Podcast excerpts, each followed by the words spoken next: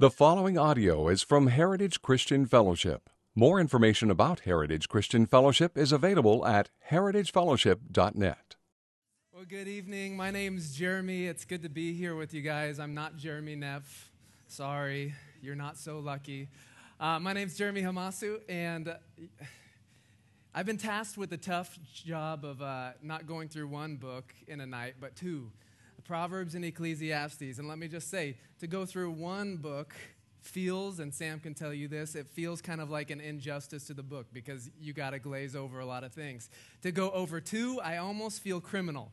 Um, but we're going to try our best and we're going to do this. Uh, my hope, my goal is not that you have an in depth understanding. My goal is threefold. One, that you'd come away with a, a slightly better understanding of the books of Proverbs and Ecclesiastes. Number two, I hope that you see the way that these two books point to Jesus, and they point to Jesus in a pretty cool way. And uh, number three, I just hope that something is said here to that inspires you to get in and dig into these books um, on your own. So, you know, I was, I was studying for Ecclesiastes in, in this past, they gave me a, several weeks to study for it. And this book just, you know, it just rocked me. I was, I was consumed with it for like several weeks just reading and reading and reading to the point where I got to a couple days ago and I was like, whoa, I need to prepare a sermon. I've just been reading all these books. And, and as I was studying for this, I, I realized, man, just studying this one book did me more good than sitting in a hundred different sermons. I would rather study one book and I'll walk away with more by taking a, a couple weeks to really in depth study a book. Uh, I get more from that than sitting through a hundred sermons. And so I hope that something that is said here can kind of give you the inspiration to jump in and do it yourself. So let's pray. Father, we just thank you for this night. Um, we thank you for the people who stacked chairs and prepared uh, the setting here so that we could be here. We thank you for the tithers who pay the people to, to put this type of stuff on, Lord. Thank you for guys like Sam who faithfully just lead worship and help us and nourish us. Uh, but most of all, we thank you for the love and the kindness and your example and just for who you are, God. We ask that in this time you would be glorified. And Father, I do pray. I pray that people would walk away with a better understanding of these books. Lord, I pray that we would see how these things point to Jesus. And Lord, I just pray that your spirit would do a work in us to inspire us to start to dig in on our own, not be spoon fed. We pray these things in Jesus' name. Amen. I want to ask you a question, and it's what do you do? Okay? What do you do, hypothetically, when they come to you and they invite you to whatever social event that may be, and you know what's going to be going on at the, at the place, and your spidey senses are telling you, I probably shouldn't be there, but you really want to go, but you know you probably shouldn't, what do you do? Wisdom gives you the answer. What do you do when that person who somebody just desperately, they need someone just to be honest with them once? And they just need somebody to tell them the truth, but everybody just dances around the main things and they don't really be honest with them. And that person comes to you and they say, they ask your opinion, and you know you can offend them a little bit, but do what's good for them. Or you can continue to dance like the rest of them. What do you do? Wisdom gives us the answer. But what I find in life is that typically situations and decisions aren't really that easy. You know, I wish that every decision was do I tell the truth or do not tell the truth.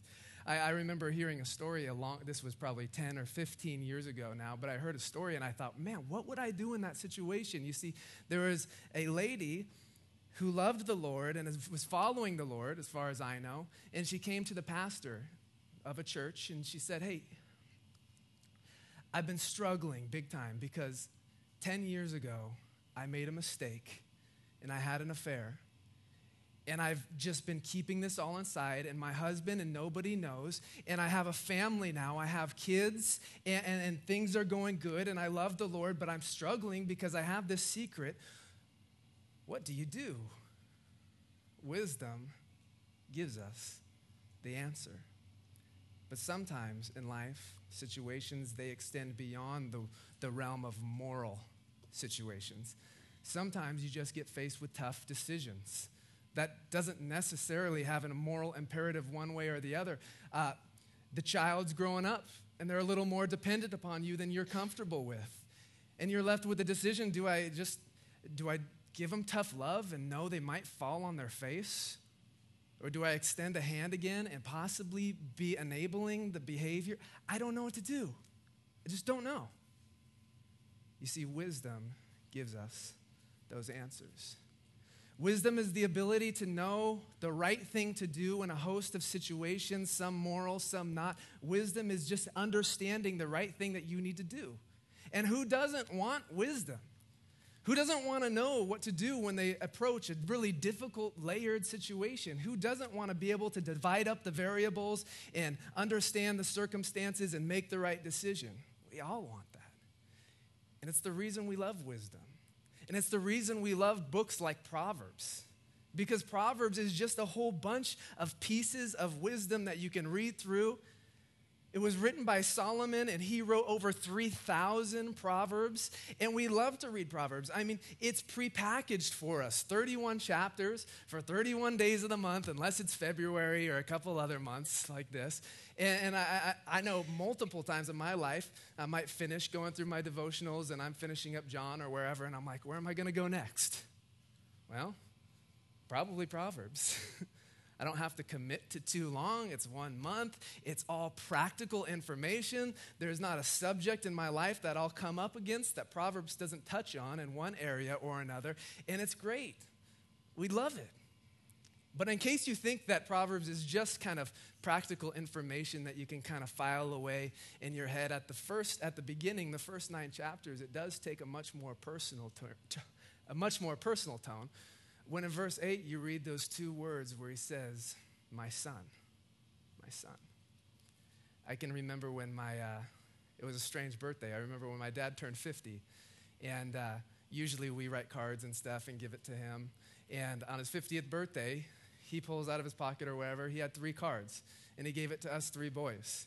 And I still remember the title of the card. It was Reflections at 50, and he just kind of wrote us a letter, kind of the truths that he's learned, the things that he's filed away um, as he sees the world at a half a century, and he gave it to us to take and to read and to kind of file away. And it was just kind of a cool sentiment in the first nine chapters of Proverbs, it's almost that same tone that Solomon is taking with his kid. He says, My son, and it's like he's writing a letter and he's saying, if, if I can just, if I had just one letter to write to you, those things that I feel are so important that you take and you own for yourself, this is it. And his main thrust get wisdom. Get wisdom. And how do you do that? In the first chapter, he says, the fear of the Lord is the beginning of wisdom. And that same offer is extended to us. If you want wisdom, it begins with the fear of the Lord. So, does that mean if I don't fear the Lord, that I can't get wisdom? Well, yeah, First Corinthians has a, a, nice chapter on this, and I hope that you, uh, you read it as you go home today. I don't have time to go into it, but First Corinthians talks about the, the wisdom of this world and the wisdom of God. And it compares and contrasts the two things. And I'm guessing we're mostly here Christians, so most of us accept the fact that the wisdom of God always trumps over the wisdom of the world. And so when you read through the Bible or when you read First Corinthians, he compares and contrasts this, and it kind of gives us some insight into what Solomon's saying here because Solomon's saying if, if, you, if you want to have wisdom, this godly wisdom, it begins with the fear of the Lord. And in a sense, you have to see the world as the Lord sees it if you want that godly wisdom. So when we fear God, we're taking a God colored filter and we're placing it over the lens of our life and we're saying, as I make my way through this life, I am choosing, through the fear of the Lord, to see the world the way that God sees it. The world, they choose their worldly wisdom. And these two things come into conflict all the time. How dare you tell me who I can and cannot love, whether it's a boy or a girl? Well, if the filter you have on your lens is selfishly motivated, and you take the godly filter and you say that's no longer a topic of discussion, we're getting rid of that, it does become slightly more difficult to make that argument.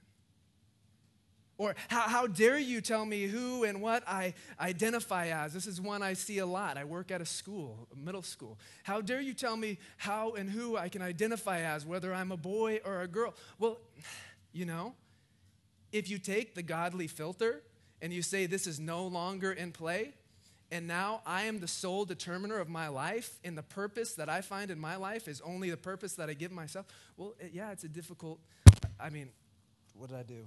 Does that work? Am I still on? It's a difficult, it's a difficult argument to make. I think you can still make it.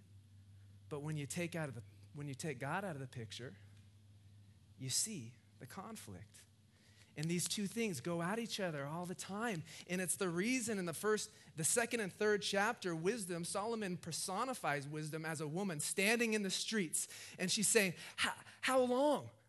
How long are you going to continue to walk down this road? How long are you going to continue to ignore my calls? How long are you going to fail to see that there is a better way? And I think the same call that wisdom makes in the book of Proverbs is the same call that wisdom makes to the Rogue Valley today as she stands in the streets and she looks at the situation and she calls out to people and says, How long are you going to continue to walk down this road? How long is it going to take you to see that the decisions you make and the filter of self isn't working? How many generations of kids do we have to mess up? How many addictions do we have to deal with?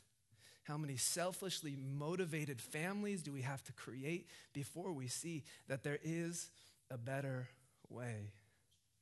Godly wisdom.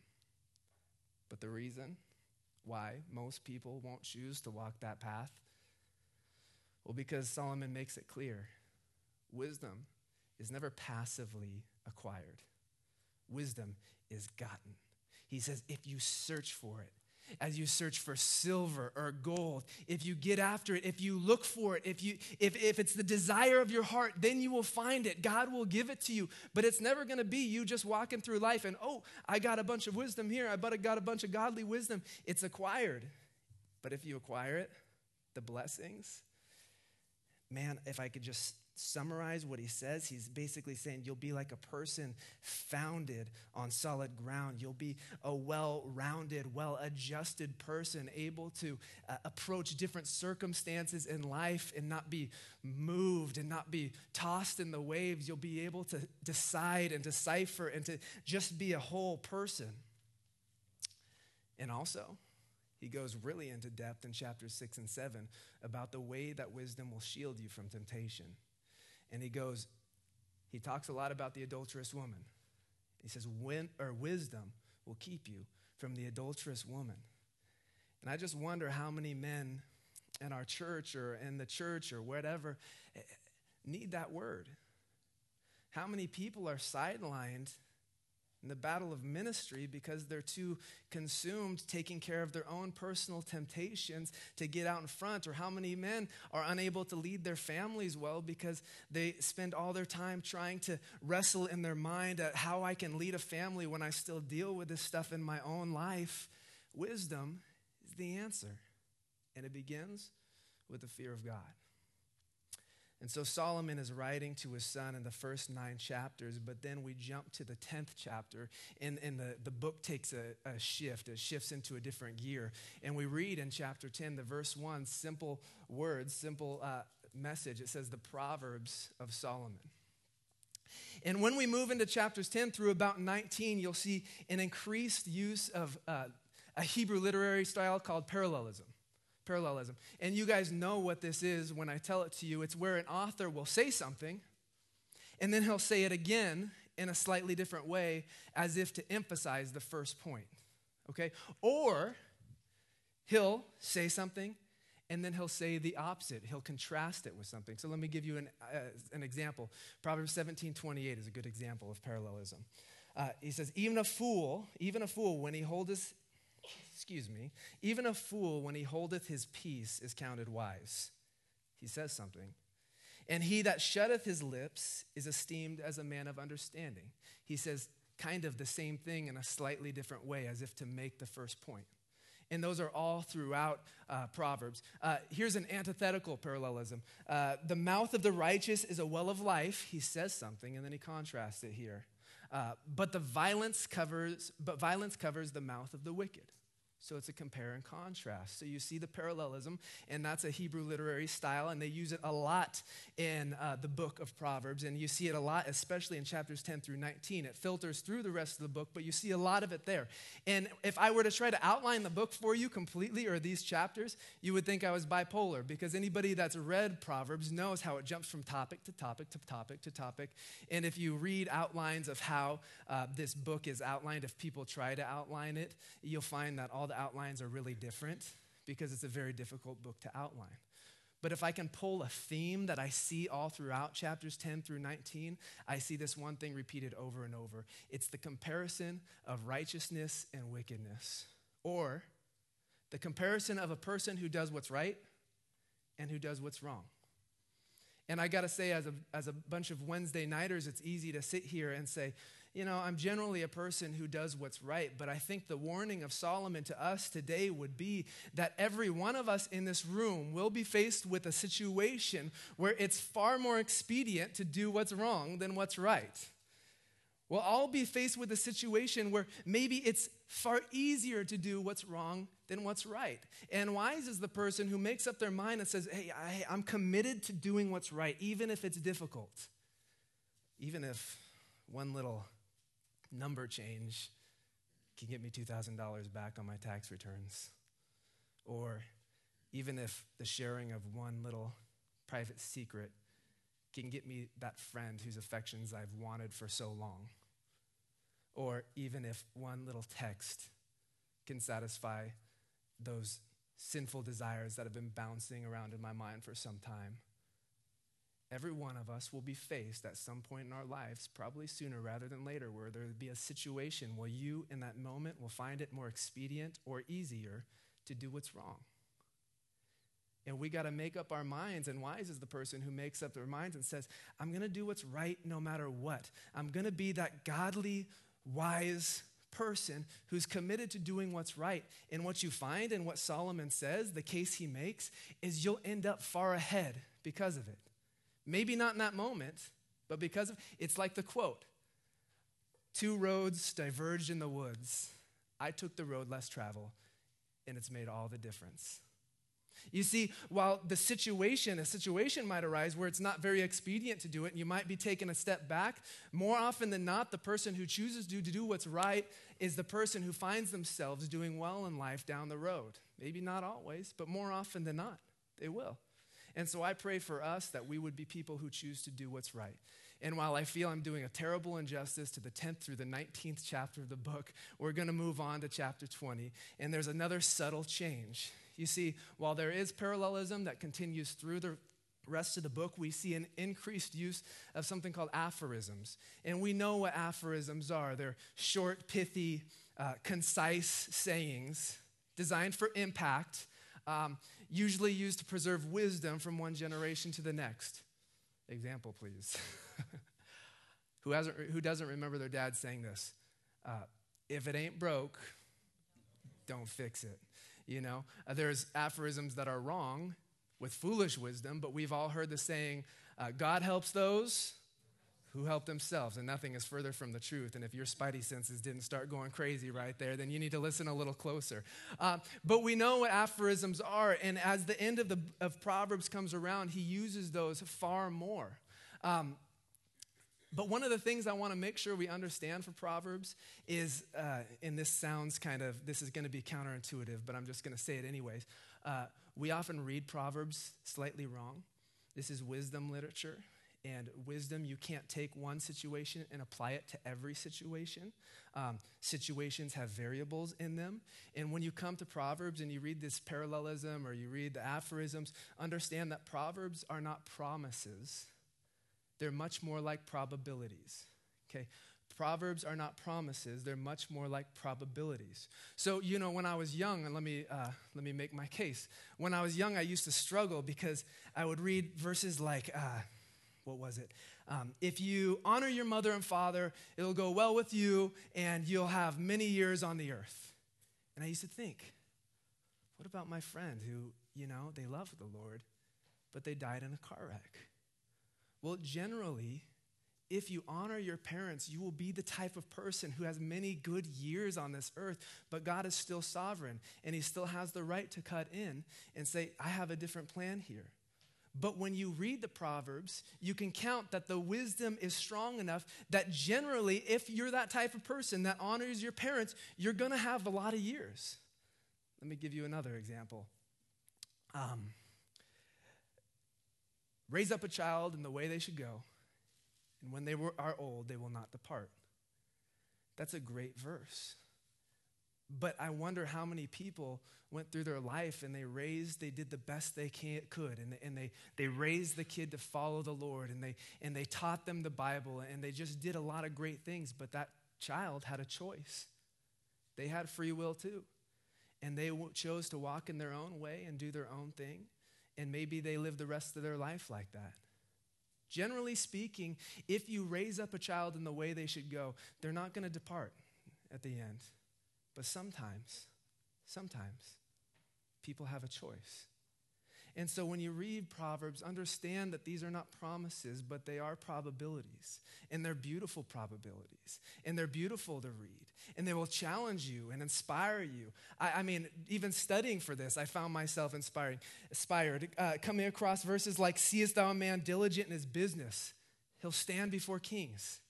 I was like, man, I'm ready to get up and go to work tomorrow. Let's do this, you know? Uh, uh, or just man falleth seven times and riseth up again. Love that. And, and I found that, that the Proverbs are challenging. A lot of them challenge me. You know, yesterday I was so tired, and the last thing I wanted to do was study. It was the, literally the last thing in the world. And then I finally sat down and I cracked open the book of Proverbs, and I came across, If thou faint in the day of adversity, thy strength is small. And I went, Ah, I better study. challenges me. And they're witty and they're funny. The Proverbs, I mean, who doesn't chuckle a bit when they read, as a dog returns to his vomit, so a fool to his folly? And I think, man, that's like my dating life, you know? I, I just, you know, and I chuckle a bit, and they're witty, and they're insightful. Where, where there's no vision, the people perish. You know, they give you insight, and they're beautiful. And I just hope that as you guys go home and hopefully pick up the book and read through it on your own, that you'll find your own self and your own souls challenged, inspired, and, and, and laugh a little bit and cry a little bit. But the beautiful thing about Proverbs, I think this is the most beautiful thing, is that it points to Jesus, who is wisdom. And I'm not just saying that. First Corinthians, same chapter I referred to that I hope you guys will read, reads this, chapter, verse 30. And because of him, God, you are in Christ Jesus, who became to us wisdom from God. Well, the first nine chapters of Proverbs kind of describe wisdom, and the, the rest of the book kind of shows the manifestations of wisdom. You have the incarnation of wisdom in Jesus Christ. And as you look to Him, understand that God has not only given us a book about wisdom, but He's given us an example of wisdom that we can look at. Jesus Christ, the only one who walked this planet and who, in every situation, was able to divide and decide what exactly was the right thing to do and walked in perfect wisdom his entire life. That was Jesus. And what we find when we look at his life is the wisdom of God is far different from the wisdom of the world. For he chose the foolish things of the world to confound the wise. He chose the weak things of the world to confound the strong, and he chose the things that are not to bring to naught the things that are. It's all backwards, it's all different. And so may we read Proverbs and learn of wisdom, but may we also look at Jesus and see wisdom played out before us. And so, as we find ourselves moving past Proverbs, we step into Ecclesiastes. And Ecclesiastes, man, I feel like I'm doing the worst injustice to this, but I'm going to try to do this in about 10 or 15 minutes to you guys. Uh, Ecclesiastes, we get a bunch of insight right at the beginning of the book. The first verse of the first chapter says this the words of Koheleth, as some of your translations read Or if you switch that into English, you'll read the words of the preacher. Or if you change that into Greek or Latin, you'll come up with the words of Ecclesiastes, from where we get the name of the book. And many people think that the book of Ecclesiastes was written by Solomon. Uh, I tend to lean that direction, although there's some uh, scholarship that suggests it may have been somebody taking on the Solomonic mantle, if you would, speaking from his standpoint, but we're not going to get into that. What I will say this, or well, I, what we'll do is this uh, we'll simply refer to the author as the preacher. I think we can all agree on that, and I think everyone would agree on that. And so we have this preacher here, and, and you get the theme in the second verse of the first chapter. And you know, in Hebrew literature, uh, if they want to make a point, they'll say the same word twice. So they'll never say it was very bad, they'll say it was bad, bad. That's how it goes. And we get to the second verse in the first chapter, and this is what we read. Vanity of vanities, says the preacher. Vanity of vanities, all is vanity. Five times. And off the top of my head, I can't think of any other time in the Bible that an author makes a point that strong by saying, Five times, I'm going to repeat this word. And in fact, vanity is repeated 40 times throughout these 12 chapters of this, excuse me, throughout this book. 40 times. And the word vanity, if you get a chance, type in on YouTube, Bible Project, and look up Ecclesiastes. They talk all about this. The word for vanity is hevel. What's the idea behind hevel? Hevel is the moment a child first sees smoke floating by and they reach out to grab onto it and find themselves with nothing. Hevel is the moment where you see some bubbles at the circus floating down the sidewalk and you can't help yourself even though you're 30 years old and you got to try to grab it. And the moment you touch that bubble, ah, Hevel. Or Hevel is when you speaking of circuses, grab that voluptuous piece of cotton candy and you sink your teeth into it and find that there's nothing even there. That is Hevel. Hevel, some translations translate it meaningless. And this preacher comes on the scene and he says, meaningless, vanity. All is vanity. And, and this guy is struggling. He's struggling. He's struggling to find satisfaction in life. And if you, Ecclesiastes is a very tough book to outline as well, but if you step into the second chapter, you'll see uh, there's a laundry list of things that this guy says. The preacher says, I looked for satisfaction everywhere. I looked for satisfaction in relationships because who at one point or another in their life doesn't think that a relationship is going to make them happy? And what I found is emptiness when I got there. He's very forthright and honest. This is a well to do man. He has everything that the world values. And he says, When I didn't find it in, in relationships, I went to concubines. I went to prostitutes and I looked for my fulfillment in sex. And what I found? Vanity. And so I began to look for my satisfaction in money, and it wasn't much different than Rockefeller when they asked him how much money is enough, and he said, just a little more. He says, I looked for it in money, and, and all I found was emptiness. And so I stepped into looking for it other places. I looked for it in music, in the arts. Maybe if I can become a well cultured person, I'll find some sort of satisfaction. But when the lights go down and it's curtains and you're sitting there in the dark, all he found was Hevel. And he looks for it in alcohol, in partying, in living the lavish lifestyle, and time after time after time, 40 times, vanity, vanity, vanity. This is a man who is struggling to find satisfaction. He's struggling to find purpose. Purpose. He says, I, I, I, gave myself to building projects because I thought if, if I can make something great and have my name stamped on it, it'll mean something. But what he finds, he says, even if I do great things here, the generation that follows after me is going to forget about me altogether. And even if they do great things, the generation that follows after them, they're going to forget what the previous generations did before them. And it's Hevel. And he looks for it. He says, I gave myself to wisdom. Man, I thought uh, maybe if I look for it in, excuse me, maybe if I look for it in wisdom, I can find some sort of purpose. And he said, it made me depressed the wise, he says, I was wiser than anybody in Israel or Jerusalem, and I, I was just depressed. And he looks for it in all these different places, and all he finds is Hevel, Hevel, Hevel. And another interesting thing I find about this is this is a man with a distorted view of life. Listen to some of the verses. Listen to some of the things the preacher says to us. Ecclesiastes chapter 3, I'll read it to you, but just try to key in here. I said in my heart, with regard to the children of man, with man, that God is testing them, that they may see that they themselves are but beasts. For what happens to the children of a man and what happens to the beast is the same. As one dies, so dies the other. They all have the same breath, and no man has advantage over the beast, for all is vanity. All go to one place, all are from the dust, and, the dust, and to the dust all return. Who knows whether the spirit of man goes upward and the spirit of the beast goes down to the earth? So I saw that there is nothing better that man should rejoice in than his work, for that's his lot. Listen to what chapter 7 says, verse 16. Be not overly righteous and don't make yourself too wise. Why should you destroy yourself? And if that doesn't get you, listen to chapter 9, verse 8. It says this Let your garments always be white.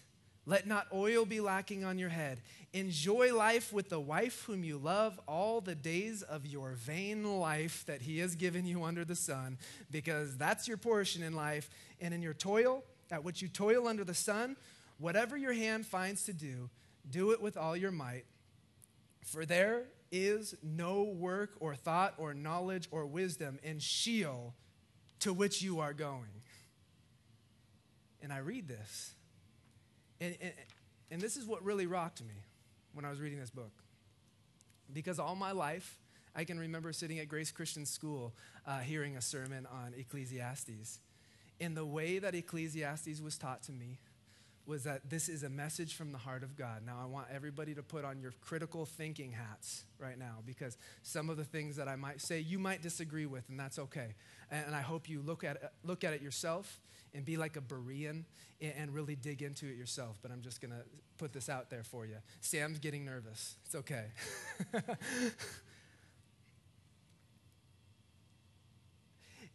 I don't believe that Ecclesi- the question that this raised in my mind was how am I supposed to read the book of Ecclesiastes? Okay, because there's some things that are good and there's some things that I don't understand. How do I read it? And forever, Ecclesiastes was taught to me that this was a word from the heart of God spoken through the preacher to us. I don't, I don't necessarily agree with that. Let me, let me say this. I'm going to repeat myself a couple times, which I hate it when preachers do, but I'm going to repeat it so you make sure you grab it. I don't believe that Ecclesiastes is a message from the heart of God that He's pouring out through the preacher to us. What I do think is that Ecclesiastes is an example given to us from God as a man whose mind knows God, but whose heart is far from God. I'm going to say that one more time. Ecclesiastes is not a message from the heart of God spoken through the preacher to us. It's an example given to us by God of a man whose mind knows God, but whose heart is far from God. And the reason I say this is that, that is this. If you think that the message is a it's a thus saith the Lord book, then you have to do some theological sort of hoop jumping to try to get around why God is telling us that we're all going to go to Sheol. And you have to do some hoop jumping to try to figure out why he associates righteousness and wisdom with destruction of yourself. And you have to do some hoop jumping to try to figure out why he says that there's no difference between the beasts of the field and us. But if you view it as an example given to us of a man whose mind knows God but whose heart is far from God, it allows you to look at it slightly differently. You can say, ha, look at the, look at the good things he says because he does say a lot of good things. There's this passage in chapter 4 where he says, just close your mouth when you're before the Lord.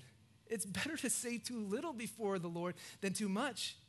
He says, fear God. He tells us, eh, fear him.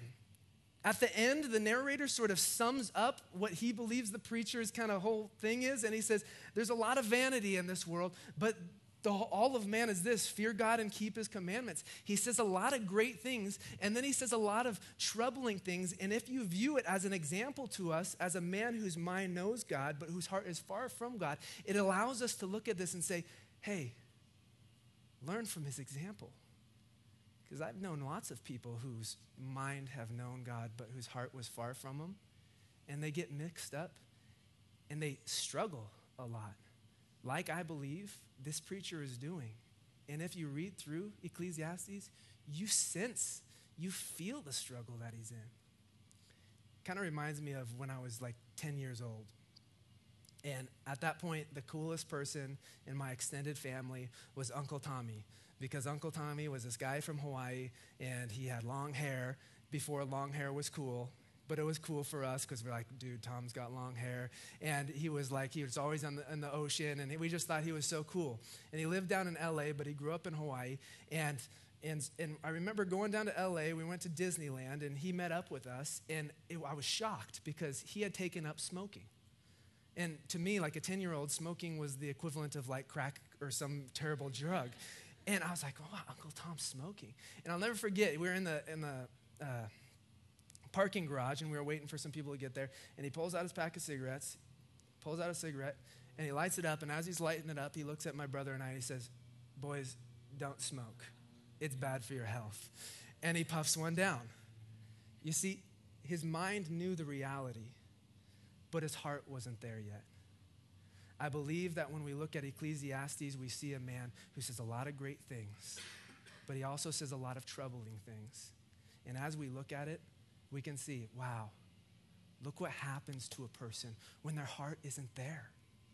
May we be guarded and careful with our hearts because when the heart isn't connected to the Lord, things fall apart and you begin to struggle to find satisfaction. You begin to struggle to find purpose. But what I love more than anything about Ecclesiastes is well, let me get to that.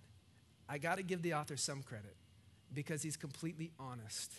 This book is very un American. We like happy stuff.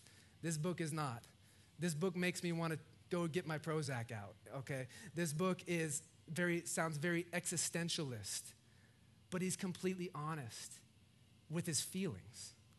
And he just asks the questions and he spills it out there. And this is why I love Ecclesiastes, because Ecclesiastes asks the questions that Jesus answers. Ecclesiastes asks the questions that Jesus answers. Where can I find satisfaction? Where can I find purpose? And Jesus says, I am bringing the kingdom of God not only to earth, but I'm bringing the kingdom of God to dwell in your hearts, that you might be filled to overflowing, that you might have life in life abundantly, and you'll find your satisfaction there. You'll find your purpose there. And you will bring, He will bring, the kingdom of God will bring meaning to the menial things of life that the preacher searched for meaning in and couldn't find. And I wish I had more time to go into that, but we don't. So we're going to pray. Father, even as somebody that fears you and loves you, I still struggle with Hevel. I still find a tendency to look for satisfaction in things that my mind knows is empty, but Lord, sometimes my heart's slow to follow. I pray that we would be a church who has mind and heart, whose mind understands the realities that you say, and whose heart follows soon after because we know that there's blessing there and we know that there's goodness there. Father, I just pray that we would move beyond the hevel of our lives and find ourselves being consumed with the kingdom of God in our lives because ultimately it's there that we'll find satisfaction and purpose. And Father, uh, I just thank you that you didn't leave the questions of Ecclesiastes unanswered. So we pray that you would be glorified in this time. Give application to these. Father, I pray that everybody has walked away knowing these books a little better, that they'll walk away being inspired by the Spirit to look into some of these more, and also that they will see clearly the way that these books point to Jesus. We pray these things in Jesus' name. Amen. Thank you, guys. Have a good night.